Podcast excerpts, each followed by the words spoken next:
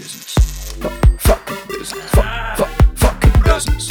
Fuck, fucking business. Fuck, fuck, fucking business. Fuck, fucking business. Fuck, fuck, fucking business. Fuck, fucking business. Fuck, fuck, fuck.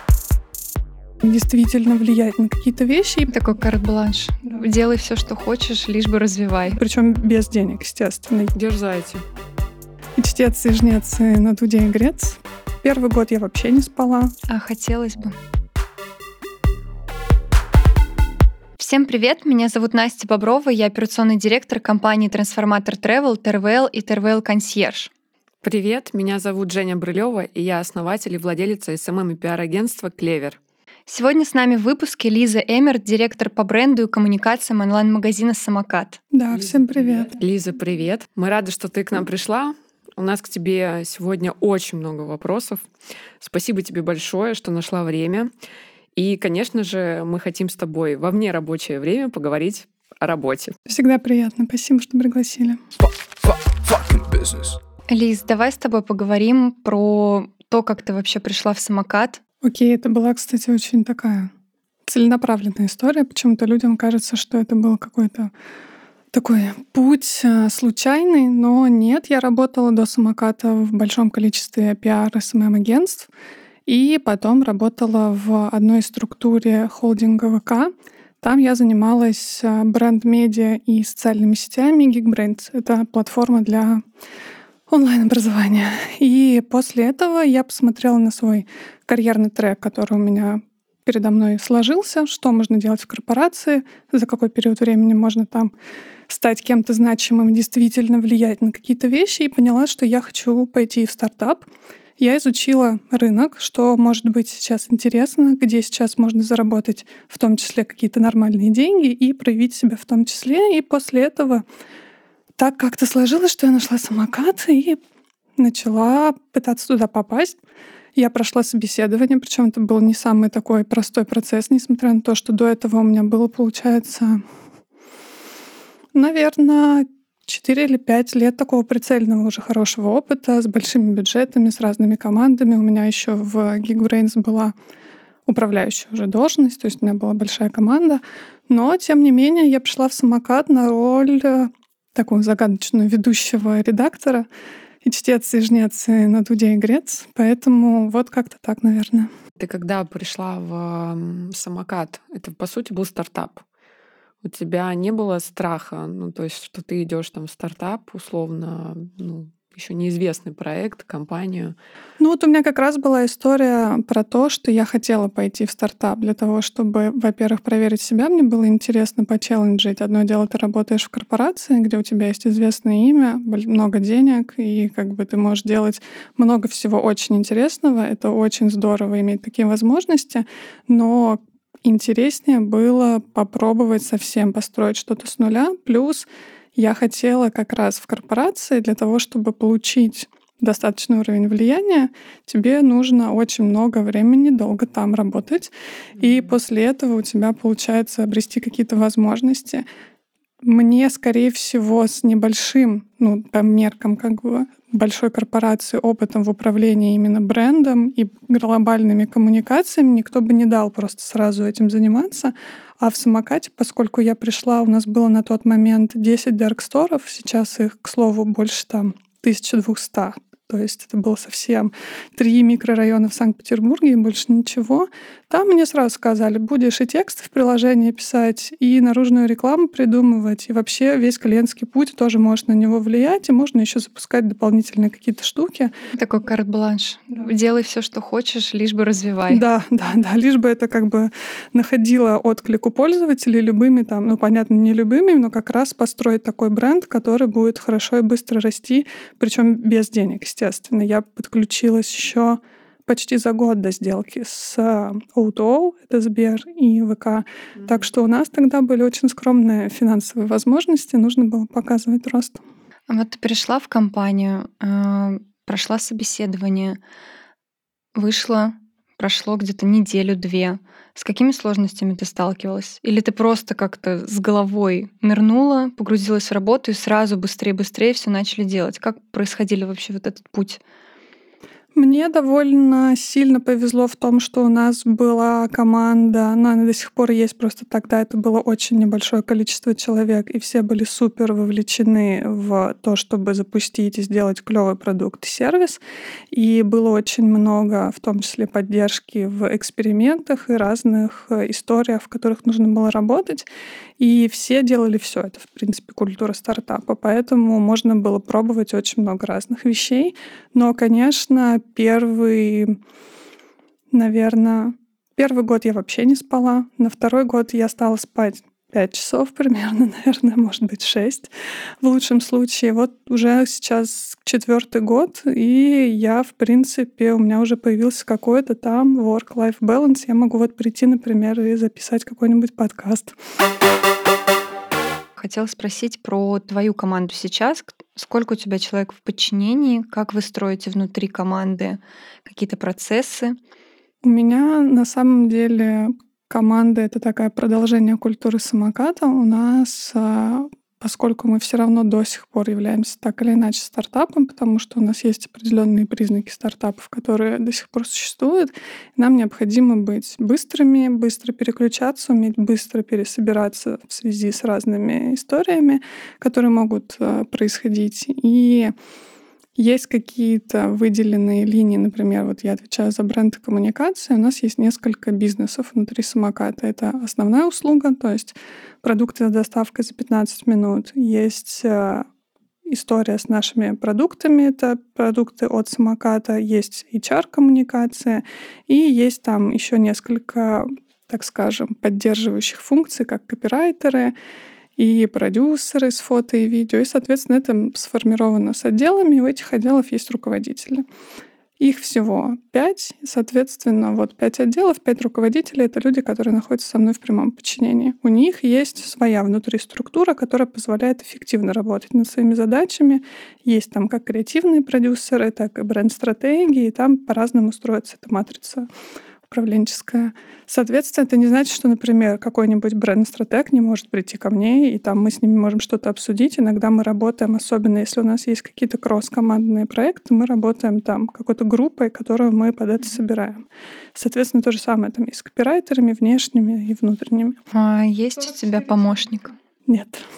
А хотелось бы? Я думаю, что я вообще начала размышлять на эту тему, что мне бы подошел бизнес-ассистент, который бы в том числе помог мне, может быть, более эффективно управлять каким-то календарем и как раз разной операционной деятельностью, которая не связана там напрямую с теми функциями, которыми я должна заниматься. Но пока я думаю, что мне, наверное, рановато все-таки. Почему?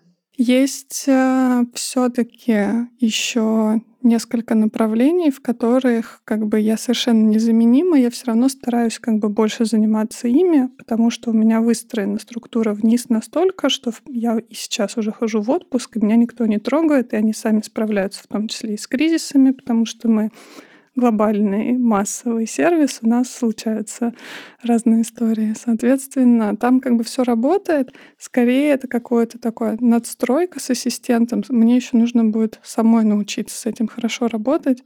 Пока я понимаю, что иногда это может быть как уроборос, что ты не учишься с этим работать, все идет не так, а можно, соответственно, перестроить, и все станет работать лучше. Но надо дойти до этой задачи.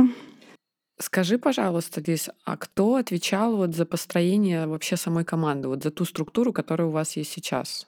Я. Тогда у меня к тебе следующий вопрос. Расскажи нам секрет эффективной команды. На мой взгляд, секрет эффективной команды в том, чтобы каждый человек, э, во-первых, я смотрю на команду как на систему, и совершенно не стесняюсь этого подхода. То есть э, система направлена на то, чтобы выполнять свои основные функции. В нашем случае это естественная история про перформанс. Мы должны клево помогать бизнесу выстраивать отношения с пользователями. И там дальше начинаются разные тонкости нюансы. И в, в этой системе есть у каждого свое место, своя задача своя роль. И вот у меня как бы они все расписаны, и я подбираю под эти роли людей, которым в первую очередь самим очень интересно заниматься, они хотят в этом найти что-то такое, то есть решить какие-то свои профессиональные личные задачи за счет этой роли. Может звучать очень сложно и путано, но на самом деле у человека есть амбиция, он хочет э, себя проявить, и мы находим того человека, который лучше всего себя проявит вот именно в этой роли. У меня есть очень спокойные такие структурные, стратегические люди, которые там с нашими бесконечными историями, а давайте запустим через три дня какую-нибудь невероятную фичу, их от этого просто выносит и трясет. Они говорят, никогда, сколько можно.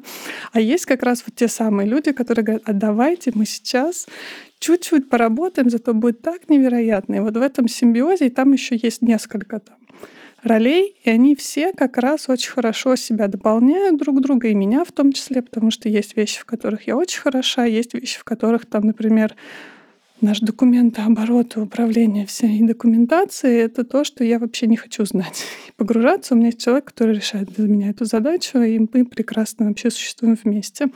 Вот, наверное, как-то так. В этом секрет находить тех, кому самому очень хорошо и интересно в этом развиваться. Иногда я даю кредит большой в эту сторону, то есть я беру человека либо без релевантного опыта, но с большим желанием учиться, развиваться и как бы вкладываться в это, и обычно это срабатывает в том числе. Слушай, прикольно, потому что я думаю, что у многих предпринимателей и бизнесменов у них боль — это именно команда. Я знаю много проектов, которые ну, тяжело развиваются, и как раз по этой причине, потому что либо есть проблемы делегирования, либо есть проблемы в подборе людей, именно э, потому что найти, там, не знаю, хорошего маркетолога, это еще попробуй найди. Я тебя очень хорошо понимаю, поскольку мы вот, например, сейчас последние 8 месяцев, 8 месяцев ищем а, бренд-менеджера на HR-бренд. И казалось бы, что в этом сложного? Ну, как бы в смысле, такие люди есть. Это не какая-то новая невероятная профессия из атласа профессии Сколково. Как бы ничего, никакого rocket science здесь не должно быть.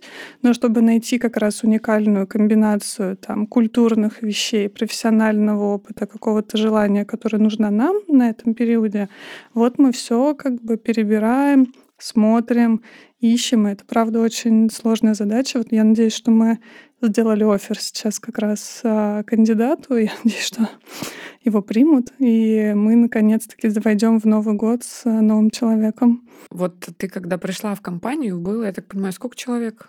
Ну, смотря как считать, конечно. Ну, скажем, если с разработчиками, человек, наверное, 400. Сейчас, если ты хочешь спросить, то это я не могу на этот вопрос отвечать, но это тысячи человек. Тогда скажи мне, какой бы ты дала совет начинающим э, предпринимателям, на что обращать внимание и как вообще собирать команду? Мне кажется, это тема для целой сезона подкастов. Мы тебя пригласим. В следующий сезон будет чисто с Лизой, где мы говорим про команду. Слушай, ну у меня, например, 30% э, всего рабочего времени, оно сфокусировано на том, как работать с командой так, чтобы как раз-таки было хотя бы со стороны примерное ощущение, что вот как будто у нас нет проблем, все справляются и все хорошо происходит. Я бы сказала так, что вам нужно абсолютно точно собрать э, для себя, прямо написать людей, которых э, вам нужно нанять в первую очередь, какую конкретно роль они должны играть и какие вещи закрывать в вашем бизнесе. Можно взять просто в том числе Harvard Business Review, там есть кейсы с совершенно самых разных компаний, какие люди вам нужны для того, чтобы решать задачи. Плюс написать, а, какие ценностные культурные установки есть у вас, какие вы хотите как бы сохранить, или, может быть, у вас нет, а вы хотите развить, потому что видели там у соседа, что они работают, и, соответственно, у вас появляется профиль профессиональных качеств, ценностно-культурных качеств, и вы начинаете по этому профилю мониторить рынок. Как бы вот, наверное, как-то так. Такая задачка не из легких. Этот симбиоз весь объединить в одном человеке, узнать и еще в процессе собеседования выявить эти качества. И главное, чтобы он еще не врал, и ты в процессе потом, точнее, когда ты его нанял, там, не знаю, через 2-3 месяца не разочаровался.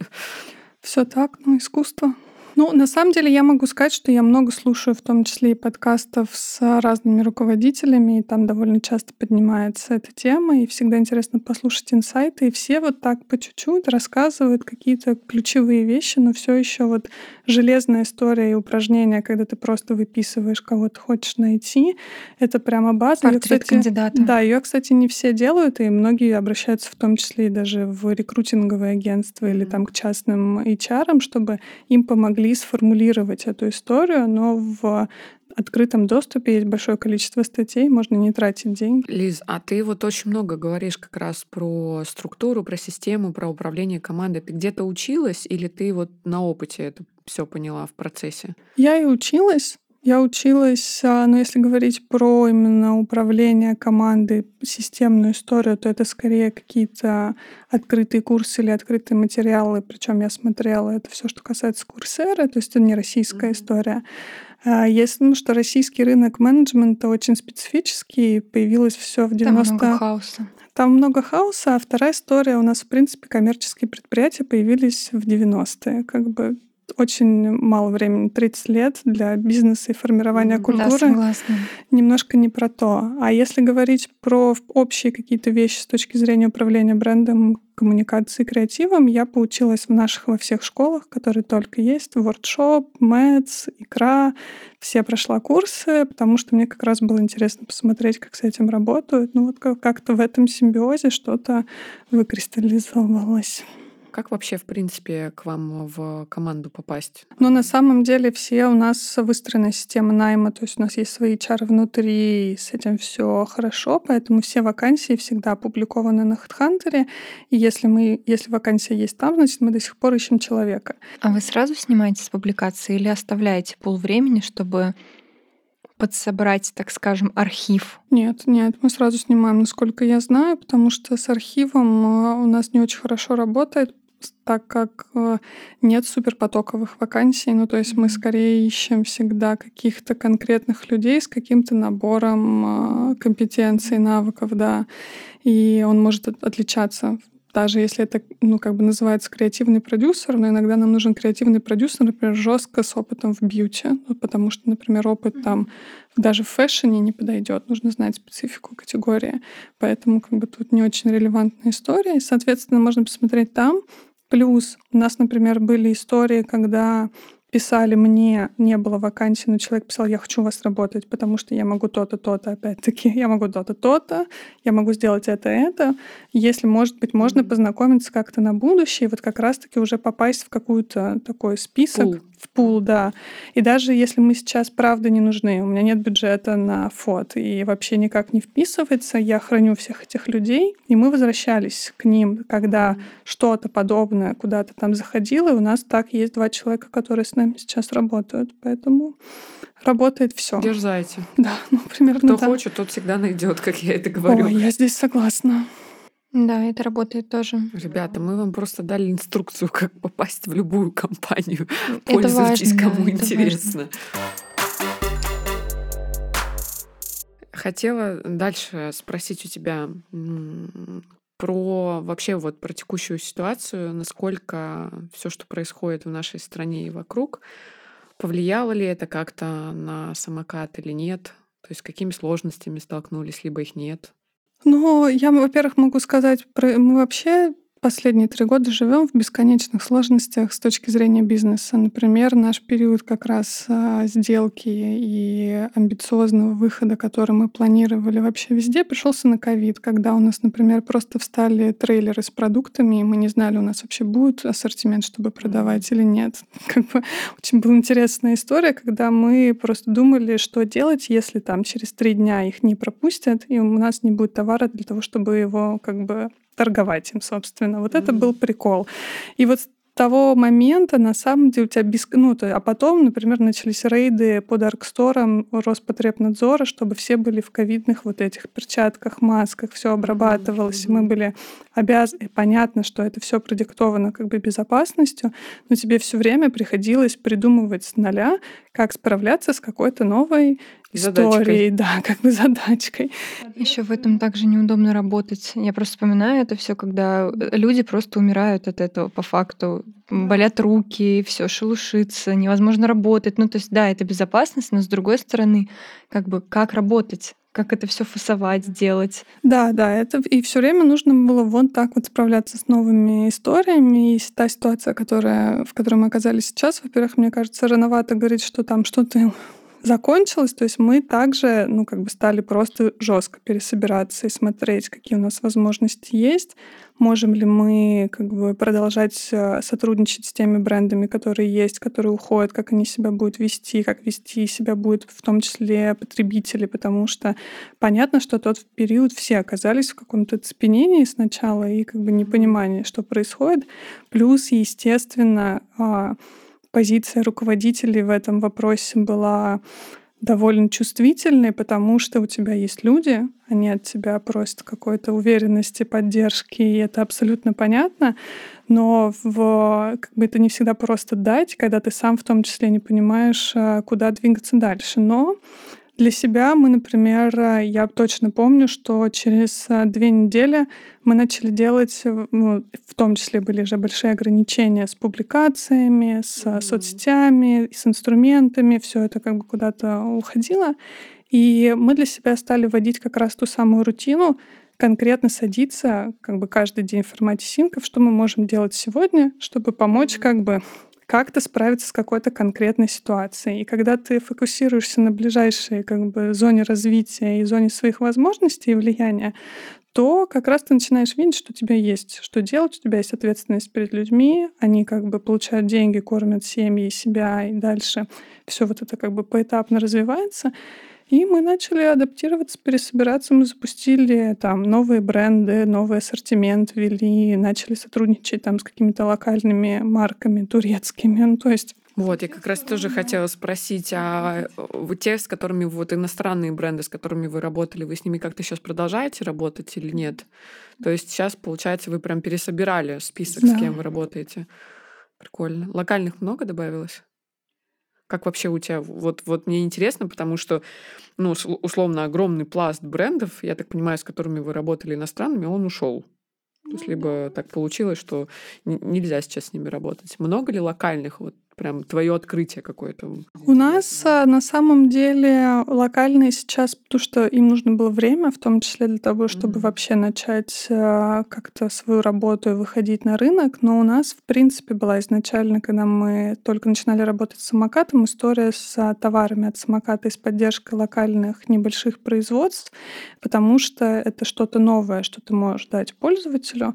Это никакой там не супер бизнес-секрет. И это правда то, что позволяет выстроить уникальные эмоциональные отношения с пользователем, поэтому мы фокусировались на этом, мы всегда с ними работали, поэтому, возможно, нам было чуть полегче, потому mm-hmm. что у нас всегда стояли какие-то фермерские, там даже если мы возьмем довольно известные категории товаров, там, например, молочные продукты, и из них, понятно, ушло большое количество западных там брендов, суперконцернов э, из линейки Пепсика, допустим. Но у нас при этом есть собственное молоко, есть там какие-нибудь братья Чебурашкины, еще кто-нибудь, кто работает в этом направлении, поэтому мы пользователям смогли дать э, как раз э, те товары, которые они искали, или там познакомить их с новыми брендами. Mm-hmm. Конечно, это все было непросто. Например, также наш там коммерческий отдел заключал большое количество разных контрактов новых. Это нужно было делать супер быстро.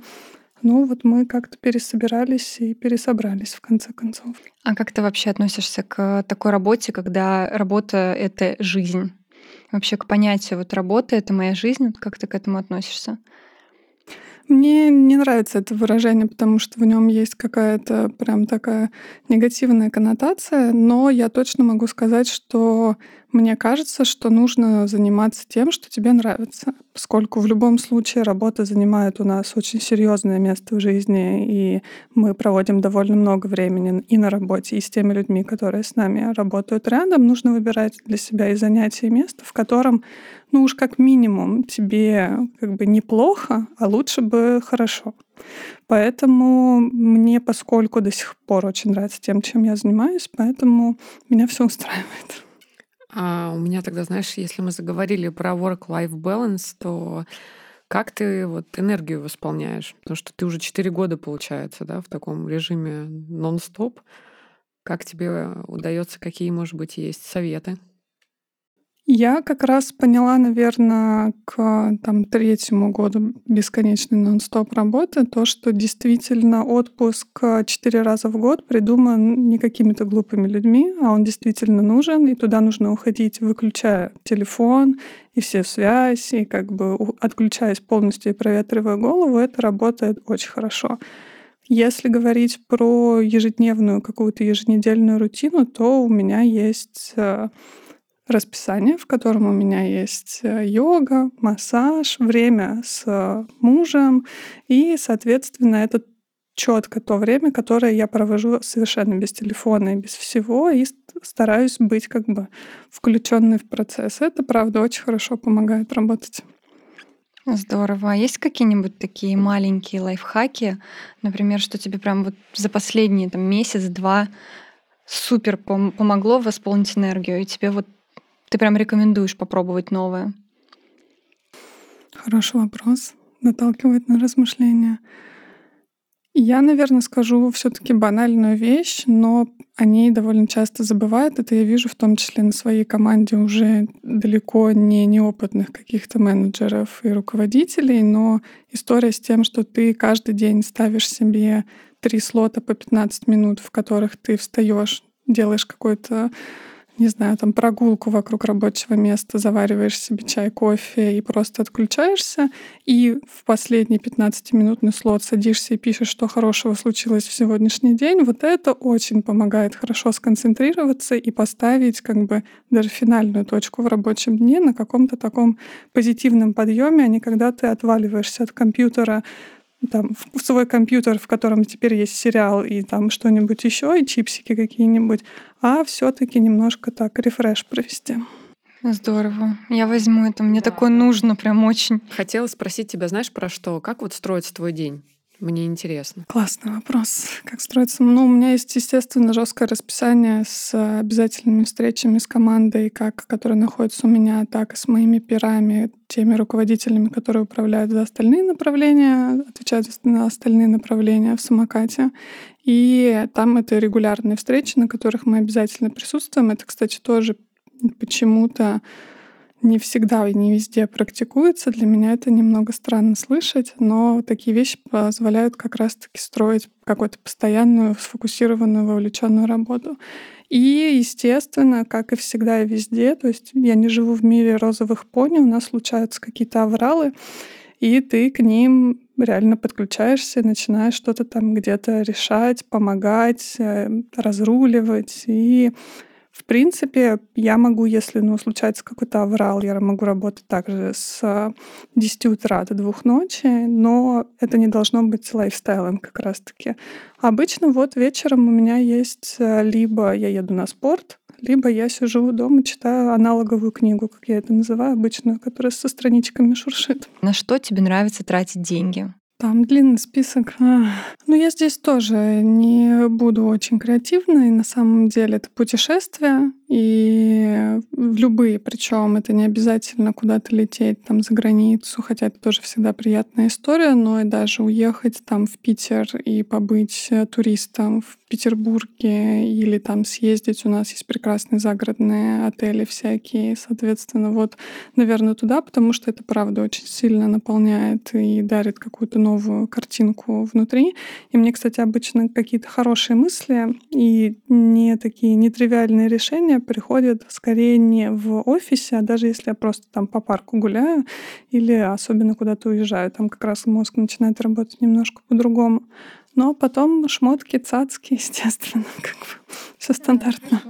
Нравится мне на самом деле тратить э, деньги в инвестиционные всякие штуки. Вот это мне прям нравится, потому что мне нравится в этом разбираться. И там мне даже муж а, дарил акции разных компаний на всякие праздники, как раз чтобы я там смотрела, чем они занимаются, и тоже смотрела, как рынок себя ведет. А, но а потом, если говорить именно вторая история про нравится, мне нравится винтаж, и я люблю, как раз у меня есть коллекция украшений, есть не обязательно там какие-то невероятные сотни тысяч рублей, есть просто какие-то редкие мастерпис, э, в которые мне как раз нравится иметь в коллекции, просто наблюдать за ними. Ну и плюс а, искать какие-то штуки. Вот, наверное, вот такая винтажная всякая штука, сумки, украшения. А на кого? Где, где ты ищешь обычно? Вообще, я смотрю, ну, то есть очень известный рынок Токио, там потому что очень много, да, и есть проверенные байеры, которым в том, то есть можно самостоятельно, но там надо прям садиться, разбираться. Я на себя, наверное, такую ответственность не возьму, потому что подделок очень много. Есть байеры как раз, и они занимаются тем, что ищут тебе под запрос, либо я хочу что-нибудь просто уникальное для себя, либо какие-то особенные вещи. Плюс мне сейчас а, нравится история с ресейлом, которая стала развиваться, mm-hmm. в том числе в России. Все платформы типа Культ или Аскели, они как раз а, дают возможность, там, ну, как бы можно покупать просто, например, сумку сильно дешевле, чем как бы она стоит в бутике, но можно искать какие-нибудь вещи из нулевых или 90-х, которые люди там продают, и это уже такая вещь в коллекции. Допустим, там есть э, подиумные всякие штуки, там за 20-30 тысяч рублей, а у нас а, там а, масс-маркет российский стоит примерно в той же ну, ценовой категории. Диапазоне, да, да, да. Лиз, что для тебя личный успех? Вот это экзистенциальный вопрос. Я думаю, что личный успех для меня — это момент, в котором я как раз понимаю, что я иду на работу или в то место, где я там провожу большое количество времени с точки, ну, то есть есть не обязательно работа, можно быть предпринимателем, и это немножко другая все таки прям mindset такой. В общем, предпринимательство это или работа так, чтобы мне нравилось, мне было интересно, и я точно знала, что я там и реализую то, что я уже умею, и в том числе получаю какие-то новые знания, потому что когда мне становится скучно, я уже научила это, отлавливать эту историю, я начинаю страдать и думать, что вообще все как бы не так, все не то. А вот если я какие-то новые вещи могу для себя узнавать и смотреть, вот, наверное, для меня это какая-то личная история успеха. А новые вещи — это... Ну вот давай так, в рамках самоката, вот что бы для тебя новое было там, не знаю, новая страна, выход на новый рынок? Или ну вот что? Слушай, ну, на самом деле мне нравится разбираться в разных аспектах бизнеса, и самокат э, это всегда дает, потому что мы периодически внутри запускаем новые направления, смотрим, как они работают. То есть мы как раз, например, в свое время запускали бьюти, и нужно было разобраться в том, что такое вообще бьюти, как люди им пользуются и как покупают, что там должно быть, чего сейчас нет. И это дивный новый мир на самом деле. И потом есть в том числе какие-то компетенции, которыми я не владею в полной мере, которые мне интересно развивать. Например, сейчас как раз это все, что касается финансов, финансовой стратегии и вот этих вот вещей, они более такие верхнеуровневые, то есть на уровне такого больше general менеджмента, но там надо прям погружаться. Я почему еще как раз среагировала на твое упоминание Сколково, потому что там в том да, числе... там хорошая база дается, да, хорошая база, поэтому вот я и у меня, как и в любой довольно большой компании, есть возможность прийти к нашим финансистам, и это, кстати, тоже люди не всегда делают. Я рекомендую это делать э, тем, кто работает, например, прийти и сказать, я хочу разобраться, можно полчаса встречи там раз в неделю, где я позадаю вопросы, ты мне про объясняешь какие-то mm-hmm. общие вещи, я начну как-то это встраивать в свою там культуру мышления в том числе. Или, или жизнь. Или, или жизнь да. Я с финансами, кстати, так разобралась. Я пришла к нашему финансовому директору там пару лет назад и сказала, я хочу разобраться с финансовыми потоками в своем кошельке. Помоги мне. И мне дали прямую структуру, прям табличку Google, как какие сферы, куда, в каком процентном соотношении, как лучше делать, как не делать, как сделать так, чтобы ты могла откладывать. Ну, то есть здесь вот прям такая целая культура. Вот. И это очень помогает. Ну, прийти с своей болью к, к тому, кто ну, она обладает кто, да, компетенциями, да, которых да. тебе что не логично. хватает. Да, да, вот какие-то такие вещи скорее. Любимый вопрос из собеседований. Кем ты видишь себя через пять лет? Какая Лиза сидела бы перед нами через пять лет? Я вообще ненавижу этот вопрос на собеседовании. Я поэтому и сказала, что это любимый вопрос из собеседований. Мне кажется, что тем более текущий горизонт планирования просто превратился, дай бог, э, давайте поживем месяц и посмотрим, в каком мире мы проснемся, а, начиная от различных глобальных катаклизмов, заканчивая прочими историями. Но я бы, наверное, то, что я для себя взяла в фокусе, по крайней мере, как раз в последний год, а, еще там, как только зак- заканчивался такой 21 год, я для себя взяла историю с как раз тем самым балансом и поиском каких-то вещей, которые доставляют мне удовольствие за пределами работы, потому что я верю в всестороннее развитие человека. Мне кажется, надо в разные стороны смотреть, поэтому я там, допустим, изучаю какие-то исторические вещи, там, культуру и вот все, что развивает такой общий бэкграунд, так скажем. Поэтому я бы хотела через пять лет видеть себя человеком, у которого все еще есть какие-то интересы за пределами бизнеса и прочих вот таких вот историй и управленческих практик. И хотелось бы, наверное, продолжать развиваться с точки зрения каких-то взаимоотношений с людьми, ну, именно как опять в профессионализм ушла, в конце концов. Ну, в общем, да, работать с людьми, с командами и с каким-то таким креативным лидерством, как это сейчас принято называть. Креативное лидерство, да, это, по-моему, Сеттер же тоже, да, был? Креативное лидерство, да, да, да там у них был. тоже был. А, не хочу говорить про минус, да, но вот а, ты говоришь про развитие в коммуникации с людьми. Я э, как, э, наверное, по себе сужу, что когда человек о чем-то говорит, вот я тебе э, рассказывала про коучинг, у меня есть вот эта вот проблема коммуникации, как я считаю, точнее, ну, не проблема, минус. Вот. А вот у себя ты что видишь такого, вот где ты там, не знаю, проседаешь, например? В чем, ну, не сложность, не люблю это слово. Ближайшая зона развития. Ну да, называем. вот, вот. Да, да, да, спасибо. Да, на самом деле это история с общением, с выходом, с общением с другими людьми. А на самом деле в том числе моя как бы такая история — это этот подкаст, потому что я вообще не соглашаюсь обычно ни на какие интервью. Меня довольно часто везде зовут, да. И э, мы там даем какие-то комментарии, выступления на конференции. Если посмотреть, всегда выступает кто-то из моей команды. Довольно мало людей видит меня, потому что мне, честно говоря, не нравится этим заниматься. Я всегда считаю, что я ничего интересного не могу рассказать. Это все пустая трата, трата времени. Вообще классика. И для всех, причем, как бы я говорю, какие-то обычные вещи, довольно банальные. Зачем мы этим занимаемся? Все это скучно, неинтересно. Все это скучно и неинтересно. Все это все знают. Да, да, да. Но я знаю, что это ментальная ловушка тоже моя собственная в том числе. Поэтому я периодически переступаю через себя и думаю, что мне пора общаться с другими людьми, не только слушать их в каких-то подкастах, а в принципе находиться в диалоге, как с вами. Это было очень приятно сегодня. Да, взаимно. И, взаимно. Да, и как раз в этом можно увидеть и свои, правда, какие-то вещи, как другие люди с этим справляются. Поэтому вот, наверное, это как раз-таки моя история, что я считаю сильно недооцениваю оцениваю силу как раз комьюнити и собственной заметности.